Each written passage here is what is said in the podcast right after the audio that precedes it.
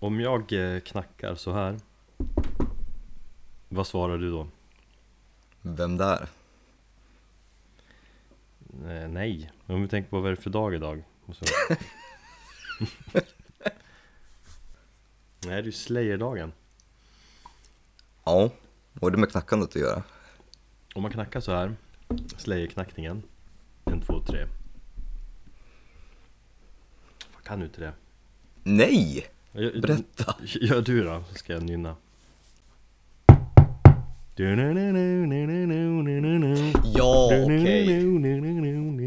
Ja Då- Då ska man nynna, nu ska man nynna på Raining Blood Jag tror jag du kunde, fan det blev nu, det hade varit coolare om du direkt hade börjat nynnat Ja, men nu får man ju åtminstone visa vilken posör man är. Ja, du är jävla posör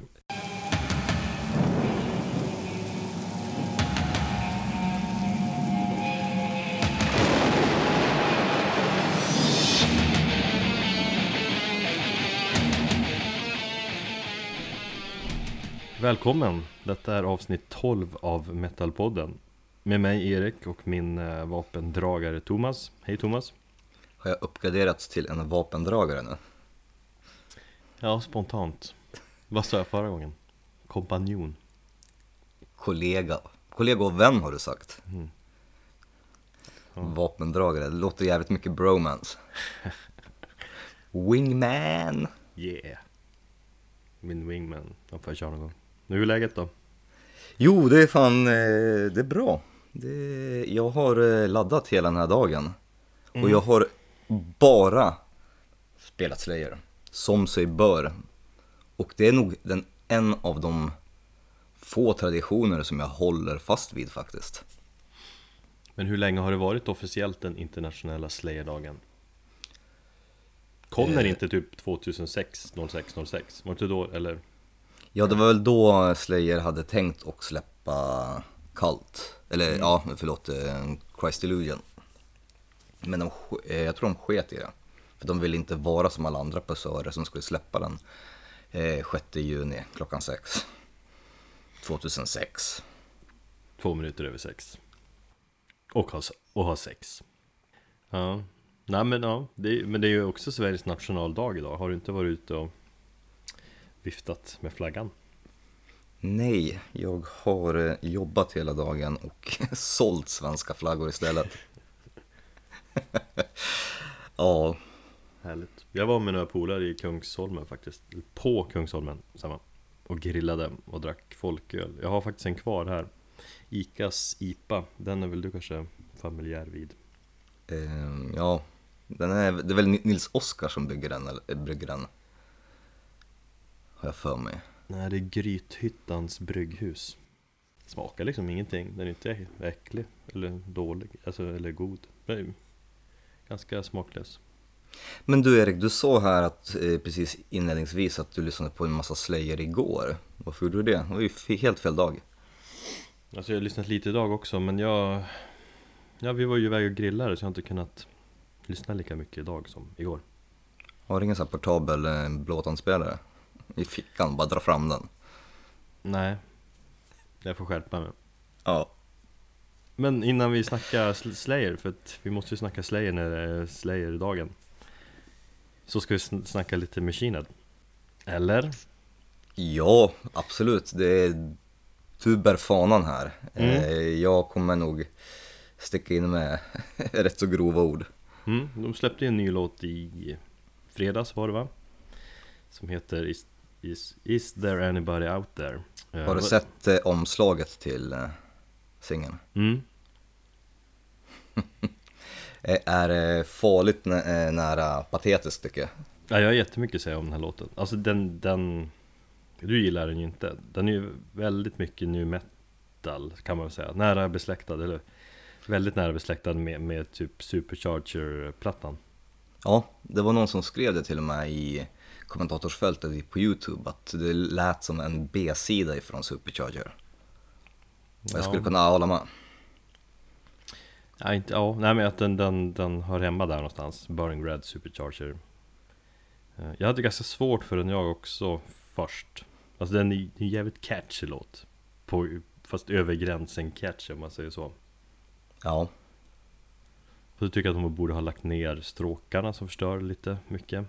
Så ett överproducerat intro med visslingar och sånt där. Fjant. men det är, ja men det är ju väldigt typiskt. Eh, det känns nästan som att det är Rob Flynns idé om att lägga till sen. Det är bara att lyssna på förra plattan. Ja, det här med stråkar, jag tycker de ska lägga ner dem. Alltså, de tar över för mycket. De blev väldigt teatraliska på, vad heter den, Bloodstone and Diamond. Mm. Ja, jag gillar inte den plattan alls. Gör det inte? Fan, var inte den du gillade? Nej, jag, Unto the Locust gillar jag, för då gick de in Mm. lite mer så här vemodig bana efter eh, The Blackening. Men, Mm. eh, jag vet inte, de är så, börjar bli några disturbed fasoner på dem och ja, gubbigt har jag använt förut, det vill jag inte liksom säga, men lite pretentiöst. Ja, kanske. Fast jag gillar det förra plattan. Ja, den, alltså, jag, de känns som att de är klara med de här äh, långa episka metal-låtarna som de införde kanske mest på The Blackening-plattan där. Eller i skivan innan som, vad heter den nu då? Deras typ comeback-platta. Through the Ashes of Empires. Ja. Innan dess hade de ju tappat skivbolag och, och hela köret. Just Sen det. kom de Mm. tillbaka. Den grejen känns som att de har kört klart så att de inte kan komma längre där. Och så förra skivan var de ju Alltså de, de testar sig för, den är ganska varierad ändå. Jag gillar den här låten Game Over väldigt mycket, den tycker jag är svinbra. Eh, Jag minns faktiskt inte ens vilken det är. Eh, Det är de, vad jag minns är det fem första låtarna som jag tycker är helt okej och sen så bara, nej, jag zonar ut. Ja men jag, jag måste lyssna på den igen. Men jag minns att jag tyckte den var bra. Men i alla fall låten.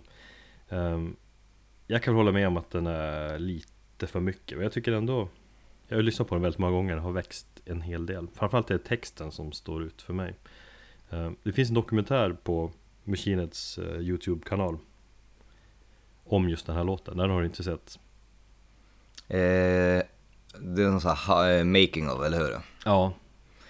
Ja, jag fick upp den som förslag efter att ha lyssnat på, på låten, men eh, jag hann aldrig se den.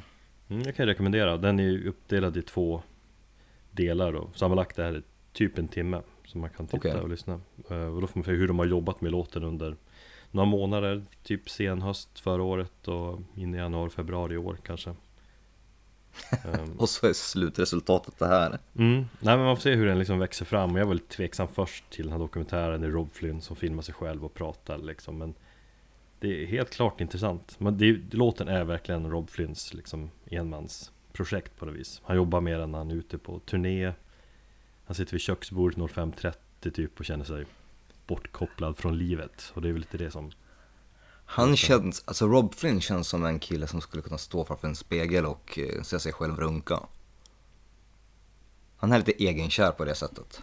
Men han är ändå Jag är lite kär i honom ändå Du är det? Ja, Ja. jag gillar han som fasiken.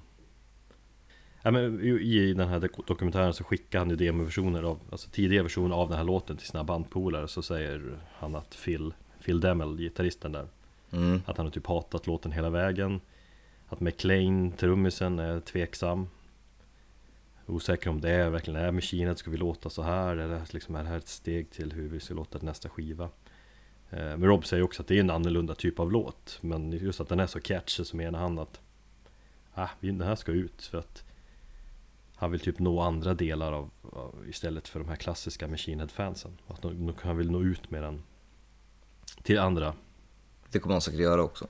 Ja, det är möjligt. Sen pratar han om låten på morgonen där innan Dime Bash. Ehm, Och efter det som händer där så skriver han om just andra versen i låten och behandlar just den händelsen. Då var det just då Philip Anselmo höll på att heila och Just ja. hade Mm. för sig. Ehm, Ja, det är någon tex- text där som går med To My Racist Brothers eller något sånt där va? Precis.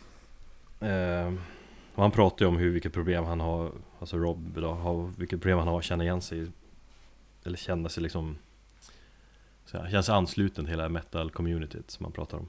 Mm.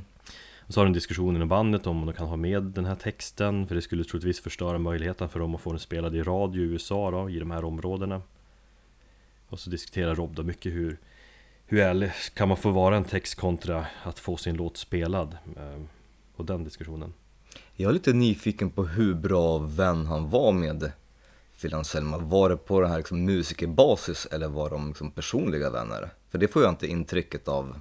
Nej, men alltså de är väl Alltså båda de där banden Machine Patera var och är jävligt stora ju, har turnerat mycket ihop, supit väldigt mycket ihop, liksom har ju varit brothers sådär. Mm. Men sen har ju Rob sagt mycket att det är inte första gången han håller på att heila sådär.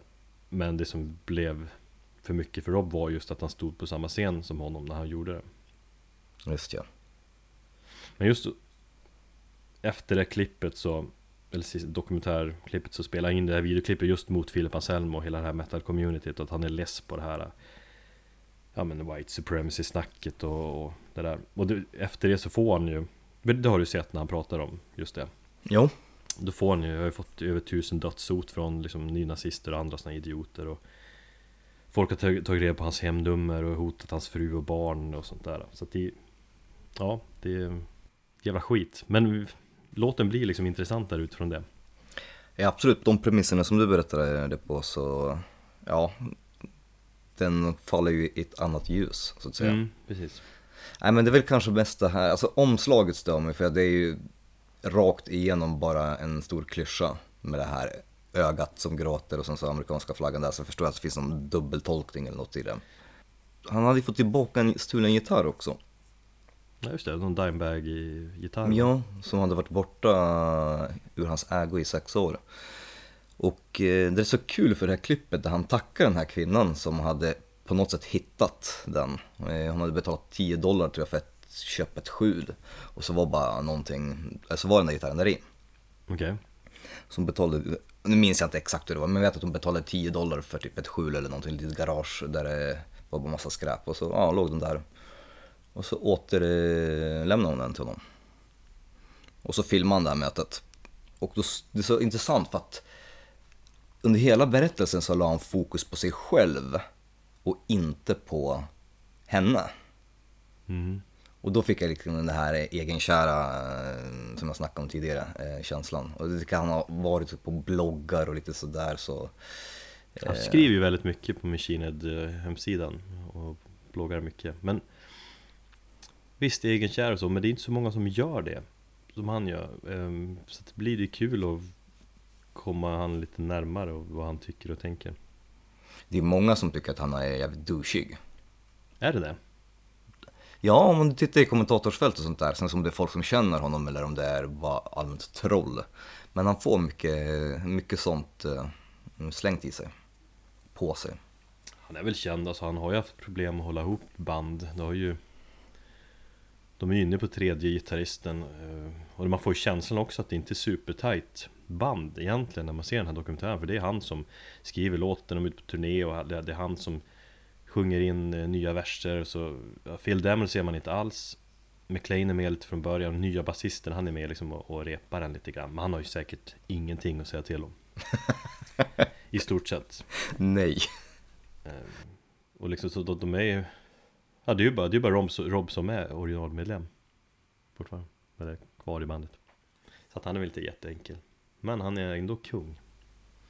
Ja, det ska bli intressant att se vad det, vad det kommer här framöver från dem faktiskt För att jag, ja, jag har tappat lite hoppet om dem. Jag tänkte att jag skulle öppna det här avsnittet med att eh, gå i eh, falsettskrik. Eh, Innan du ringde och jag satt och soundcheckade micken lite grann så höll jag på att pröva lite grann, det lät bara skit. Jag har också tänkt lite så, men då måste jag dricka lite typ Jägermeister. Sen är jag inte så sugen på att väcka ungen som vi håller på att lägga ett tag här. Ja just det, du har ju haft lite strul med honom, han var förkyld va? Ja. Min, eh, min familj är utflugen ur lägenheten så jag sitter här själv faktiskt. Men fan, då kan du ju köra Slayer. Har du sett den där killen från, det finns ju en Slayer-DVD och så något extra material där något litet Slayer-fan får den här frågan bara, hur, ska, hur, ska du, hur skulle du uttrycka dig för ditt liksom, fanskap och hur mycket du älskar Slayer? Jag vet precis vilken du pratar om. Ja, Och så samlar han sig några sekunder Och så skriker han Slayer! Skakar och sånt där. Det är ett fantastiskt klipp. Ja, vi får lägga ut det på uh, vår hemsida sen Absolut, kan inte du göra något liknande nu då? Ska jag försöka gå i facettskrik? Ja men om du backar, ja, lite, lite Tom Araya falsett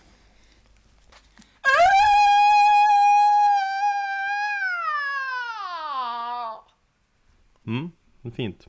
Jag tänkte att du skulle skrika just Slayer, det hade varit mer effektfullt. Nej för fan, jag fast ett skriket, det är det jag försökt börja på. Okej, bra. Nu snackar vi Slayer och så ser vi vart det leder oss. Vart börjar vi då? Dagens Slayer kanske, vi snackar, kan vi snacka lite grann. Dagens Slayer. Hur dagens, hur Slayer ser ut i dagsläget. Vill man att Slayer ska ge sig och lägga av? Eh, ja, lite grann tycker jag faktiskt att eh, de borde nog lägga ner, eller borde i alla fall tänka på att lägga, lägga ner medan de fortfarande har någon form av värdighet. Ja, för jag har väl tre argument som kanske talar för det, att de ska lägga av. Dels är de ju lite gubbiga, det känns som att, eller det är ju ett jobb för dem, det har ju till och med Tommy Raya sagt att Typ hade det inte varit för att alla som är beroende av oss så hade jag lagt av, eller något sånt där. Jo, precis. Och det känner Men- man kanske av. Men han är ju, ja han har ju uttryckt det rätt så, eh, rätt så tydligt i intervjuer. Ja, Att han är, att han är lite trött och, och, och så. Um, Medan Carole King vill köra på lite grann och vara med den här business side aspect av, av eh, Slayer. Mm. Ett annat argument är ju att liksom Jeff Hanneman är huvudlåtskrivaren eh, kan man säga, eller han som skrivit de bästa låtarna Mannen i, i bakgrunden i bandet har ju gått bort för några år sedan. Och Många tycker ju att Slayer inte är Slayer utan honom. Och det kan man ju hålla med om. Ja, det är jag också beredd att hålla med om. Sen tycker jag också att Slayer saknar Dave Lombardo. Jag tycker att Eller jag saknar honom så jävla mycket. Det var Det var dåligt att de fuckade upp det där Att han inte stannade i bandet. Det är synd Ja, tredje gången där när han försvann 2013 va? Eh, Inte andra gången Jag tror han lämnade någon gång under 80-talet och sen så 90-talet när hans unge eh, skulle, hans första unge skulle födas. mm. Och sen Nej, nu ja. inför Australien har jag för mig att det var. Um, men han är också faktiskt min favorittrummis. Um, jämfört med, med Lombardo. Inte för att jag har någonting emot Lombardo heller. Men nej, han, eh, jag gillar hans eh, trumspel på um, Christ Illusion.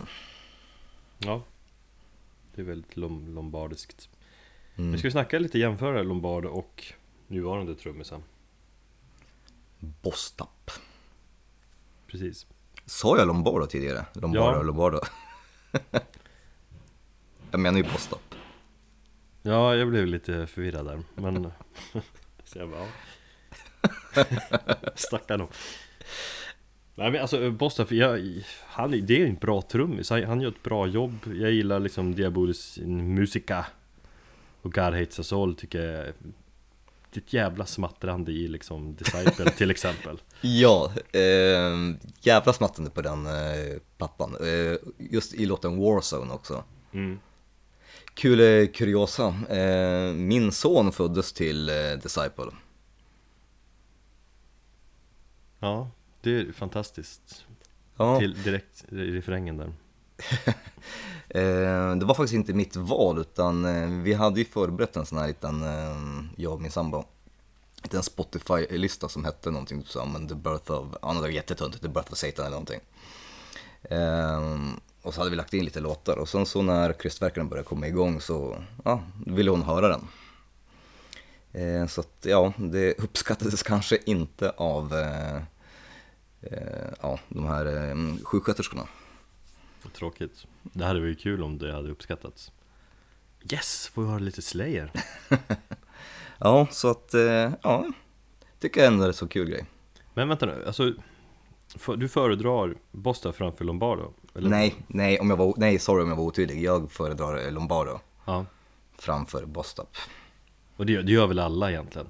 Alltså Bosta har, har väl själv sagt att just det första gången han fick jobbet i Slayer så försökte han väl låta så lik Lombardo som möjligt Han vill liksom inte göra om Han vill liksom att Slayer-fansen ska få sin Trummorna ska låta som de har låtit Mm. eh, Och just originalet är ju alltid oftast bättre Ja. Men jag, jag, jag tycker Lombardo spelar i sin egen liga mycket Bossoff känns lite som att han Tycker jag lite som att han måste anstränga sig hela tiden Men Lombardo bara spelar och liksom flyter på med en jävla kraft Ja, precis. Eh, när Bostap kör så det låter jävligt köttigt. Det, Det- men- blir inte lika cleant liksom. Nej. Jag kan ju sitta, i, framför Youtube i, i timmar och bara spana in David Lombardo eh, klipp när han Mm. spelar trummor Kanske inte timmar, men väldigt mycket Alltså får man inte lite intrycket av att han är gnällig? Eh, nu är allt det här tjafset om pengar som det har varit fram och tillbaka. mm. Jag var ju först på hans sida. Och det här kan ju bara vara media som har vinklat det. Men eh, till slut började jag känna så här, fan, alltså du börjar bli jävligt jobbig med att hålla på och gå ut i var och varannan artikel, eh, artikel och eh, liksom gnälla om, om pengarna och ditt avsked. Nu tycker jag han har lugnat ner sig lite grann. Jo det har han Men det var väl ett, han, alltså, om jag förstått rätt så var väl han ville Landsåg att han var en likvärdig medlem som de andra. Ja, Att- absolut. Att han då borde ha, alltså han fick väl betalt i form av att han var en hyrd eh, medlem. Och det kan man väl förstå att han borde Eller känner att han borde få lite mer cash Så inte all cash kommer till Mr King. De kanske kände i och med att det här var liksom, han hade redan stuckit ifrån bandet så ville de kanske försäkra sig om att ja, men om vi hyr in honom bara så, så kan vi liksom slänga ut honom. mm. Ja, men eh, trist var det i alla fall. Ja, det känns också som att han, han har inte riktigt hittat sin roll utanför Slayer än Han la väl ner Grip Inc, har jag för mig. Ja, ja det gjorde han ju Det var ju sådär också, jag såg dem ju live Men det var, ah, Lite intressant, men nu är han, just det, han är ju trummis nu i Suicidal Tendencies ju Mm, just det. Men jag vet inte, jag skulle Jag skulle hellre vilja ha en ny Fantomas-platta Det är ett band som jag faktiskt inte har hört. Inte alls Nej. Det ska du kolla upp, det är ju Mike Patton och eh, just det, han är med ja. Snubben från eh, Melvins där Svinbra, alltså just The Directors Cut-plattan som är väl kanske Ja, tidigt 2000-tal Är ju på något vis den mest Geniala och Mest vansinniga coverplattan som har gjorts. De gör ju cover på typ Gudfadern eh, Temat och Rosemary's Baby och Cape Fear och såna här låtar. Sjukt bra, helt helt galet. Och så Lombardo som smattrar på och har sig. Och så Ma- Ma- Mike Patton på det. Det låter sjukt intressant. Ja det är ju, det är ju alltså en av mina favoritplattor. Av alla. Ja, jag får, jag får kolla upp det. mm. Ja men något sånt borde han göra igen. Jag tycker om Gary Holt Eh, I och med att han inte har gjort någonting på den här senaste plattan så har jag bara sett dem live. Jo, men jag såg dem live när de spelade Stockholm Fields här 2013, 14 var det. Ehm, och ja, jag menar, jag tycker han är, han är asgrym. Han är liksom ett härligt energiknippe Absolut. live och det vore faktiskt, det är därför jag skulle kunna tänka mig att se, eller höra ett till album om han får vara med och skriva. Ja, för Kerry King sa väl liksom att inför senaste skivan där, Repentless, så Anledningen till att de inte tog in Gary Holts eh, låtskriveri var väl för att liksom han, Kerry King menade att Slayers fans inte var redo för det. Eller nå- något sånt här argument. Undrar vad han har för ursäkt nästa gång. Ja men han, det, det skulle vara kul att se hur liksom Gary Holt skulle Det skulle ju bli lite annan känsla. Mm. Han är ju Mm, duktig just- låtskrivare Men just därför jag kan tänka mig att höra till al- album från Slayer. Men annars tycker jag de kan faktiskt eh, ta och börja avveckla. Ja, fast samtidigt är det ju deras jobb, som sagt. Eller, jag har väl på något vis ändå lärt mig, eller försökt lära mig att man ska inte bry sig så mycket om egentligen vad band gör. Om de vill fortsätta får de göra det. Jag tycker ändå att det är härligt på något vis att de kör på Slayer. Mm. Klart de ska göra det. Nya skivan var ju ändå, får man ändå säga, att förvånansvärt bra. Någonstans. Ja, jag, det var ingenting som direkt satte sig sådär jätte, eh, jättelänge. Eh, jag lyssnade på den faktiskt typ på, för första gången idag på, på väldigt länge. Som jag, ja det är ju det enda jag har gjort idag, lyssna på Slayer. Eh, det känns som en sån här stabil 3 av 5. Ja, verkligen. Men det finns ingenting som sticker ut, men det är liksom, det är Slayer, det är stabilt, det är varken, och då tycker jag den är lite bättre än förra plattan, heter World Painted Blood. Mm, nej, det tycker inte jag. Ja, och den, den har jag lite svårt för. Det är väl typ bara American som jag gillar. Mm. Du gillar du den plattan eller? Ja, jo, den gillar jag. Jag tyckte den är rå. Ah, produktionen som är kanske lite, lite för burkigt. Ja, men jag gillar det på något sätt. Eller jag vet inte, jag, jag lyssnar mycket på den. Du gillar burk? Nja, men också gillar jag att det är ändå här med sista platta så att det, det man känner och hör liksom, om man jämför den med Repentless att han saknas. Ja. Du vet att det inte är ett ord va? Va? Repentless. Nej, det är ett påhittat ord. Ja. The unrepentant. Men jag tror att det har blivit ett ord nu bara för att de har använt det. Mm. Så är det med hårdrockare och grammatik. Ja, det är coolt. Hitta på ord. Men vilket är ditt eh, favorit, ditt personliga favoritalbum? Nej, men jag är ju sån där tråkig som håller Rainy Blood som den tuffaste skivan genom tiderna. Eller för mig så är det väl, och säkert för många andra också, så är det liksom den gyllene trippeln där med Rainy Blood, South of Heaven och Seasons in the Abyss som Mm. de tre skivorna står ut för mig och är de bästa. Med Rainy Blood som solklar nummer ett. Ja, ja, jag får väl vara lika tråkig och säga Raining Blood jag också. Även om jag tycker att det finns vissa spår på Christ Illusion som alltså på ett individu- individuellt plan slår eh, den plattan. Men eh, i, i det, på det hela så är det faktiskt Raining Blood Mm. bättre. Tänker du någon speciell låt där på Christ Illusion? Ja, det är min favoritlåt, Kult. Kallt. Kalt. Det är roligare att säga det, Kult. Kult of Luna. Ja, precis. Nej men Kalt, eh, Det är väl en ren, eh, det är, det är King som står för den, både text och musik va? det är mycket möjligt. Det är Eh, absolut texter, det är väldigt mycket Kerry King text, mycket religionshat och så Ja, eh, och jag tycker texten är helt briljant. Ja, alltså det är så såna sjukt bra rim, det är så sjukt bra tryck i den, det är så...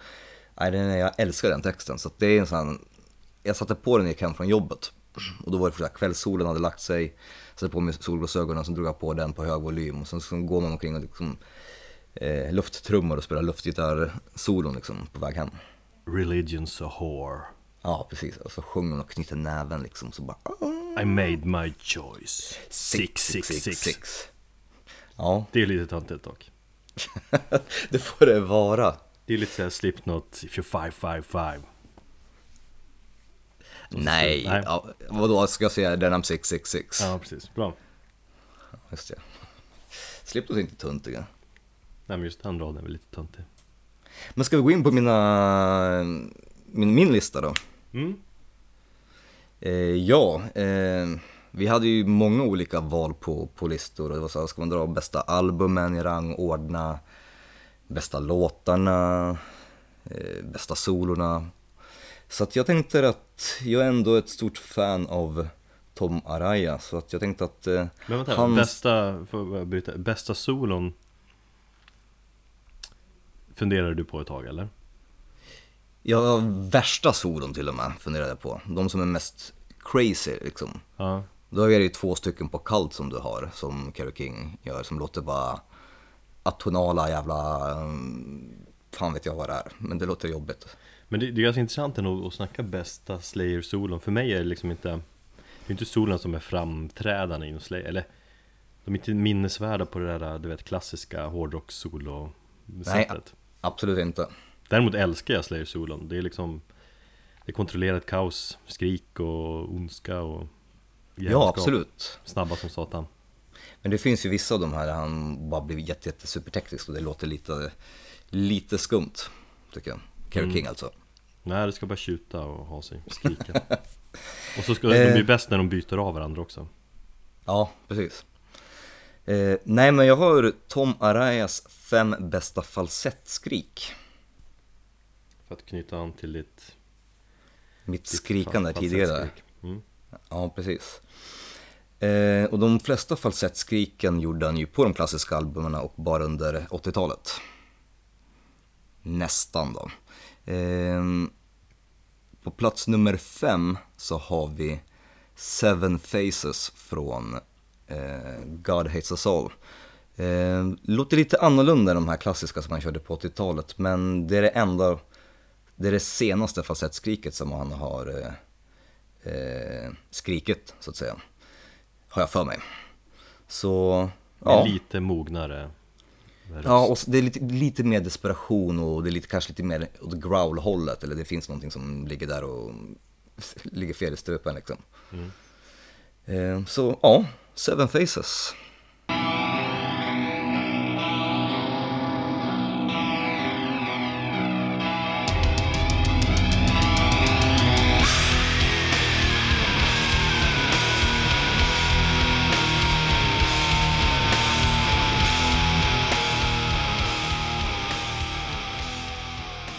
Plats nummer fyra, ja det är väl inte så mycket mer att säga, det är eh, Evil Has No Boundaries från Show No Mercy.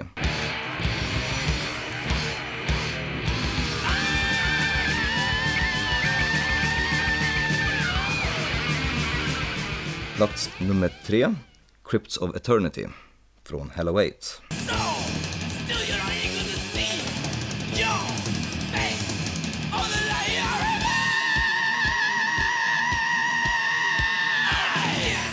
Det är bra falsettskrik. Jag vet ju första platsen redan nu. Eller jag har ju, så, har ju sett det i listan då, men jag hade ändå kunnat gissa din första plats. Men kör på. Ja, men eh, man blir ju lite tråkig här, så att jag tänkte nästan att jag skulle lägga första platsen på, på plats nummer två då. Men sen så, ja, föll det till föga och körde ändå den. Eh, Så på plats nummer två har vi Postmortem. On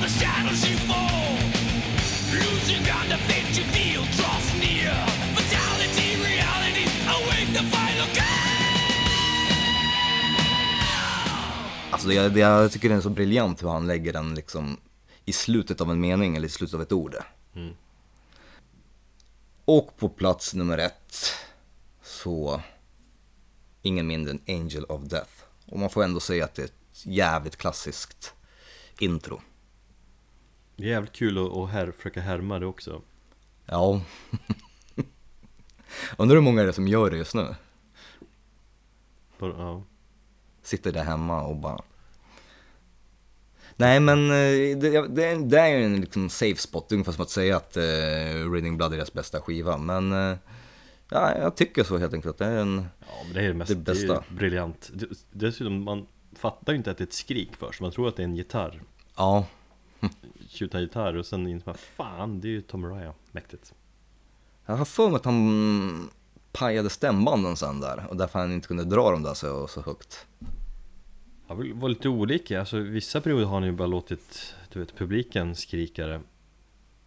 Och så ibland har han gjort det mer eller mindre bra försök på det, alltså nu i senare år. Det är så man brukar säga, är han i form? Är Tom Araya, sjunger han bra idag? Har han bra självförtroende? Och, och om man tar det här falsettskriket i, Ray, eller i Angel of Death, då vet man att fan, han är på G idag.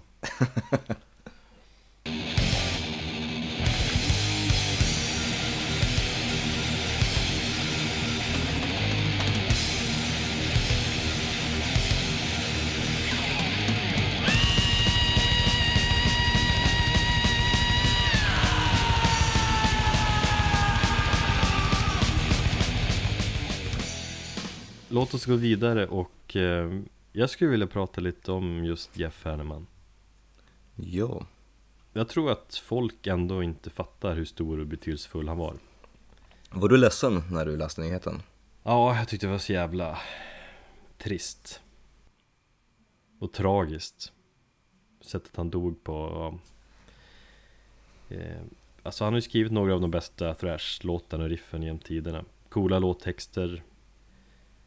Liksom orädd för kontroverser. Han behandlade vad ska man säga, människans onda natur i sina texter på något vis. Det var ju som nekrofili och nazismen och sätta sig in i en terrorist som genomför 9-11 attacken och så. Så att han var inte rädd för att få skit. Eller som pratar om skrev Josef Mengele och så. Du vet om att två av deras plattor har släppts på eh, 11 september? Jag visste bara om God Hates Us All-plattan. Den och eh, nu Repentless också. Ja just det. Och det var mest av en slump, för de ville, bandet själva ville släppa den i eh, augusti, men så satte skivbolaget den.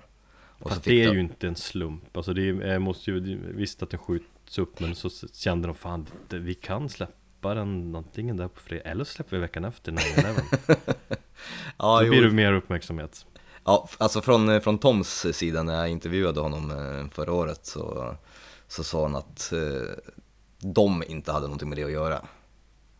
Men ja, mm. vad fan, jag vet inte vad, Och vad så, som och så döljer sig gav bakom- han dig ett, ett litet flin så. Ja, ja, det är det här flinet, för fan vad det, alltså det var helt enigmatiskt att bara, man blev förtrollad när man satt där. Och så vet så skiner han upp i det här lite här djävulsleendet. Och så de här ögonen som liksom vill liksom döda din själ. Ja, han, alltså just live också efter att de spelat en låt så släckte de ner och så går han fram lite som en mys eh, mörkerpräst Och så är en lampa på honom och så flinar han Och så skriker han låttiteln och så kör de nästa Det är, det är mysigt Ja, han har en jävligt bra scenpersonlighet. mm.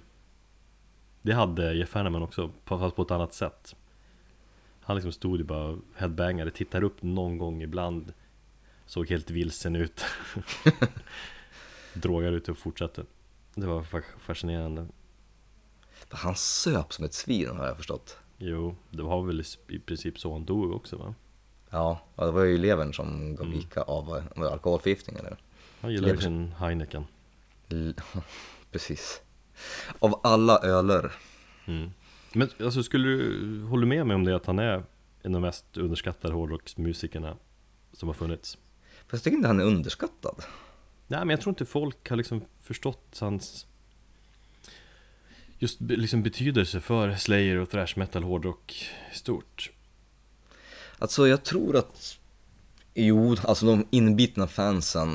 eh, Jo visst, jo visst, absolut de, men liksom För den stora massan på något vis då I och med att han, alltså det, när man säger Slayer, ja, Tommy Ryan, Kerry King tänker ju alla på. Eh, Tror jag, för att han syns ju mest. Jeff, han stod ju med liksom i, i bakgrunden, han sa inte så mycket Men liksom, det var han som skrev de bästa låtarna. Fast Kerry King är väldigt liten i, när man ser honom IRL. Alltså när han inte står på en scen och inte i, står bakom en eh, gitarr. Jag har ett jättestort nitband på sig. Ja, precis. Då han, han är fan, jag tror han är lika kort som jag. Så han var lite knubbig och sådär. Så jag, när, när jag såg honom där på förra året så blev jag så chockad. Vad fan, är han sådär liten? Då har man alltid sett dem liksom från scenkanten och alltid tittat uppåt och ser dem så jävla mycket större ut. Ja. Hur var den alltså, intervjun? Det var ett år sedan du träffade dem va? Var det både, både Tom Mariah och Kerry King du träffade?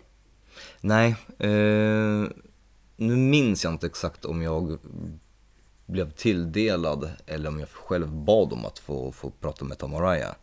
I alla fall så blev det Tom Araya och det var det jag ville. Mm. Ehm, Det förstår jag, för det är oftast Kerry King som uttalar sig Och ofta han som blir intervjuad känns det som Eller har jag ja, fel där? Va? nej jag tror att de är, nej, inte nu på senare tid. I alla fall med, med Repentless-plattan så tycker jag att Tom Araya har pratat väldigt mycket. För att eh, folk har varit, han har ju uttryckt den här allmänna tröttheten. Och att han vill liksom börja bli lite less på det så tror jag att folk har liksom velat vinkla lite mer mot honom. Mm. Eh, nej men han var, han var super, super trevlig. Eh, han satte faktiskt upp en, en kamera och filmade mig. Och berättade att det var någon så här digital eh, ja, dagbok för ålderns höst. Jag Alltså- sitter, sitter naken på kvällarna där och Ja, precis. Så, så han bara, don't be afraid, this is for, for, my, for my memory when I get older. Liksom, så log han så här, så satte han på play. Du var okej Ja, men han, var, han var supertrevlig, så... Men jag kände också att när man pratade med honom, eh, det var att han var ju lite mer ja, men personlig, han var lite mer mänsklig. Eh, och visade mer kanske en, en vanlig sida av eh, Slayer eller av ja, artistskapet. Än- att liksom, hade jag fått Kerry King så tror jag att vi bara hade suttit där och pratat som om det vore... Han är ju lite mer av så här, det här är den senaste produkten. Han är the businessman Ja, så precis. Och det är som Tim Cook. Så han bara, ja, men det här är den bästa produkten, det här är det vi har och det här är det bästa just nu liksom. Eh, och då tror jag inte det hade varit, för mig personligen, så hade det inte varit ett ehm, speciellt givande samtal. Ja. Och då tror jag säkert inte artikeln hade varit lika rolig nu också. Utan jag är mer intresserad av att veta liksom mannen bakom så att säga. Mm. Eh, nej, sen fick man eh, höra plattan jätte, jättesnabbt i deras här, s- headquarters. De är så här gigantiska högtalare liksom. Eh, ja, så var det det liksom. Det gick över. På... Kra, kramar du honom? Ja, jag fick kramas lite grann med, med Tom. Luktar han något speciellt? Eh, nej, det är inte vad jag kan minnas faktiskt. Var det inte någon så här parfym eller lite unken, lite svett eller något sånt där? Nej, han sa att han var bakfull. Att han var ordentligt bakfull. Och det var därför satt han och drack vatten hela intervjun. För de hade liksom bara kommit, anlänt till Stockholm dagen innan, eller kvällen innan och supit lite grann. Fast det är ändå härligt att höra att han kan supa till Tom, den fina familjefadern. Ja, han är ju inte oblyg för att eh, supa och köra bil tydligen heller, berättar han. Okej. Men det är ju en Eh, amerikansk grej. Ja, Funkar att precis. ta sex bärs och sen tar man bilen hem. Ja, och det är precis. lagligt. Japp. Eh, nej, men han luktade ingenting särskilt vad jag kan minnas faktiskt, tyvärr. Jag skulle vilja säga att han luktade Paris Hilton parfym eller någonting, men det gjorde han inte. Ja, men jag, jag, jag tycker det är intressant det här med lukt. Jag, jag fick ju träffa Metallica en gång i tiden, för typ tio år sedan. Och då, luktar du Nej, på men jag inte- Lars nej, men- Ulrichs snopp. Nej, hans lukt kommer jag inte ihåg någonting av. Fast han ska ju visst lukta väldigt mycket svett och sånt där har man ju hört James berätta. När de träffades så blev jag förvånad att europeer duschar typ aldrig. Men jag minns att Kirk Hammett luktade väldigt mycket läderjacka, för han hade en sån på sig. Så jag kramade om honom och kände mm, han luktar läder. Och James luktade väldigt mycket så här nyduschad och, och fräscht. Fan, jag ska börja tänka lite grann mer på det där nästa gång jag kramar om någon. Och visst blir det lite mer intressantare då? Ja, absolut. Mm. Man får liksom en mer tredimensionell bild av dem Beroende på hur de luktar Vissa luktar ju bara jävligt mycket, väldigt gott liksom. Men när, när sa du att du träffade dem? Maj 2004 Då var det Trujillo på bas va? Ja, Va, var han med då? Mm. Och hur luktade han? ja han liksom Jag vet inte om jag kramade honom, han var mer såhär snabb, han bara yeah man Han gjorde det surfartecknet, bara yeah cool, cool, yeah, cool, yeah Yeah, bara, can you Can I have your autograph? Yeah, yeah, cool man Och så gick han vidare Ja, precis. Med basen mellan benen. Ja Eller nej, inte riktigt Sådär bredbent som man gör. Mm. Som är lite töntigt.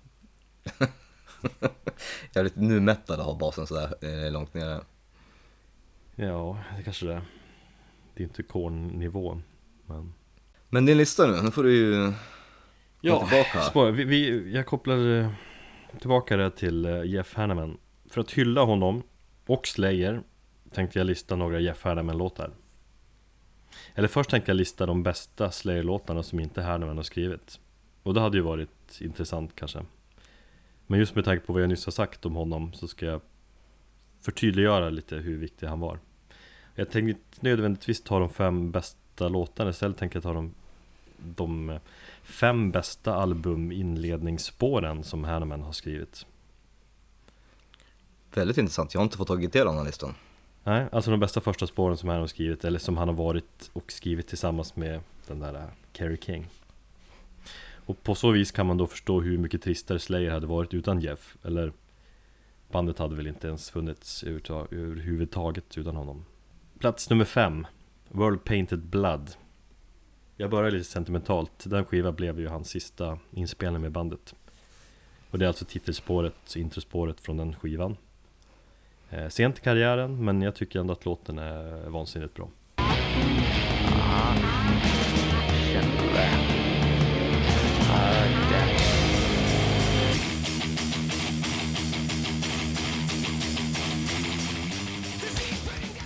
Nummer fyra Hell Awaits I och för sig har jag skrivit den tillsammans med Kerry King men Ändå, jag älskar liksom uppbyggnaden som håller på i Jag tror det är ganska exakt tre minuter innan det här supersnabba riffet tar över En av de snyggaste uppbyggnaderna genom hårdrockshistorien Håller du med?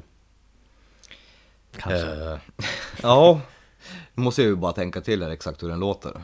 mm. Men mycket möjligt.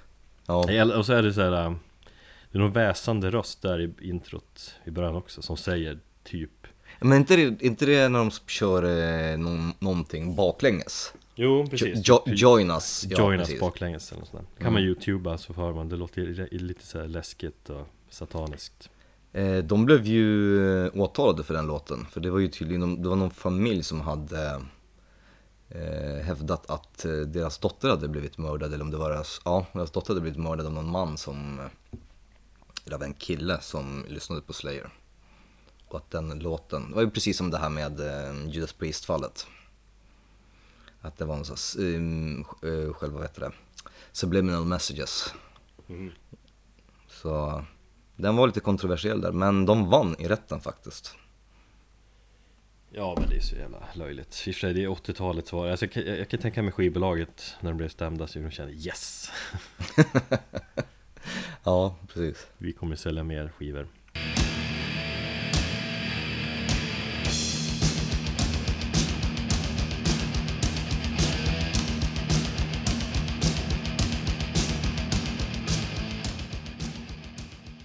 Nummer tre South of Heaven Ett av de eh, snyggaste, ondskefullaste gitarrmelodierna som har skrivits.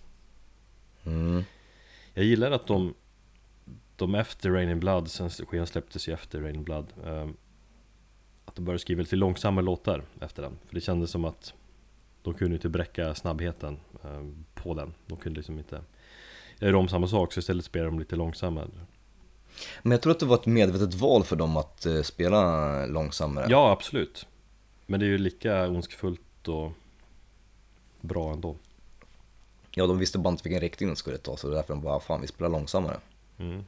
Mm, jag håller med dig. Ja men det är en klassisk gitarrslinga där också Live är jävligt coolt också när jag sett dem där de har eh, kors på bakskärmen till introt Så sen när den kommer igång lite tyngre då vänds korsen upp och ner Det är fint Var det inte, vilken turné var det de körde sina förstärkare som upp och nervända kors? Eller kör de alltid det? Nej, oftast brukar de bara ha den här maffiga Marshall-väggen Ja, just det. Där typ, fast de flesta är ju, av lådorna är ju bara dummies liksom Mm. Fast det ser ju jävligt snyggt ut Ja.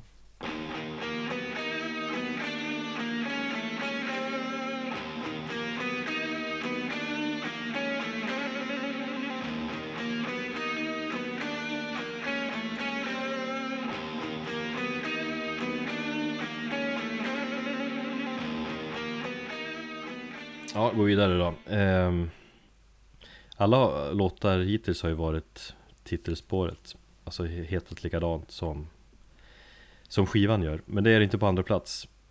War Ensemble. Ensemble. Mm. Mm. Från Seasons in the Abyss. Eh, en djävulsk klassiker det också. Jag skulle, det sjukt bra snabb eh, thrash eh, metal. De har väl aldrig inte spelat den live? Eh, nej, ja. Innan den var skriven. Nej men den är, finns ju alltid med. Precis som Angel of Death där och Ja. typ Raining, Raining Blood och de där. Ja men den, den är ju bara hur bra som helst. Då lyssnar vi lite på den.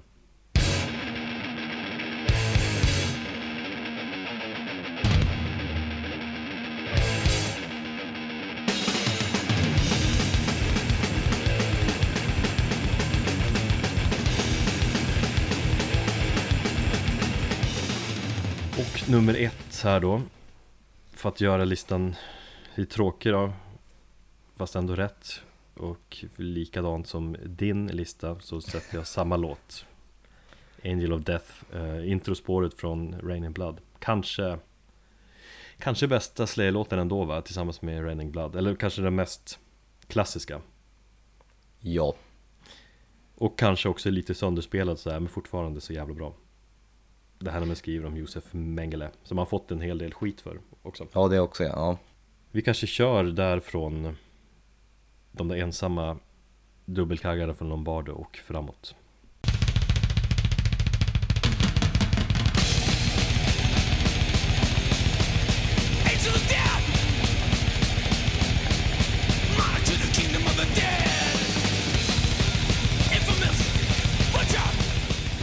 Så, det var min lista. Ja. Slayer! Slayer. Slayer. Till och med Gud lyssnar på Slayer. Gud. Gud. God listens to Slayer. Bra, men det var ett ganska långt och härligt avsnitt om Slayer. Mm. Eh, vi hade ju kunnat haft ett avsnitt om eh, Sabaton. Ja, men det får vi ta i ett annat liv. Jaha, vad återstår kvällen då? Jag drack upp min uh, Ica-IPA. det låter snyggt man säger så. Ica, Ipa, ja. Från Grythyttans brygghus. Du är lite sugen på att säga Game of Thrones här, men vi har ju fått främmande som man säger. Varför säger man så? Främmande? Det är ju inte främmande. Det är ju en, en kompis som har kommit. Mm. Jag har aldrig något främmande, jag har aldrig något folk hos mig. Jag vill inte ha folk hos mig. Jag hade tänkt att hälsa på dig framöver när vi... Ja, men du är ju alltid välkommen. Men du är inte folk. Jag ska ju flytta till eh, Jakan också. Yes, då blir vi snart grannar. Mm. Det känns väl spela, bra. ja, ska spela in podden live. Jag tycker att vi tar cyklarna och så tar vi laptop och mikrofoner så cyklar vi ut på en äng Jag har sett, ja, men jag har sett det framför mig och så dukar vi upp lite schyssta öl, lite jordgubbar. Och så lägger vi oss där. Och, så, Och lyssna på Slayer. Och, lyssnar på- och, och spelar in ett poddavsnitt och testa hur det funkar. I våra linnan. Thank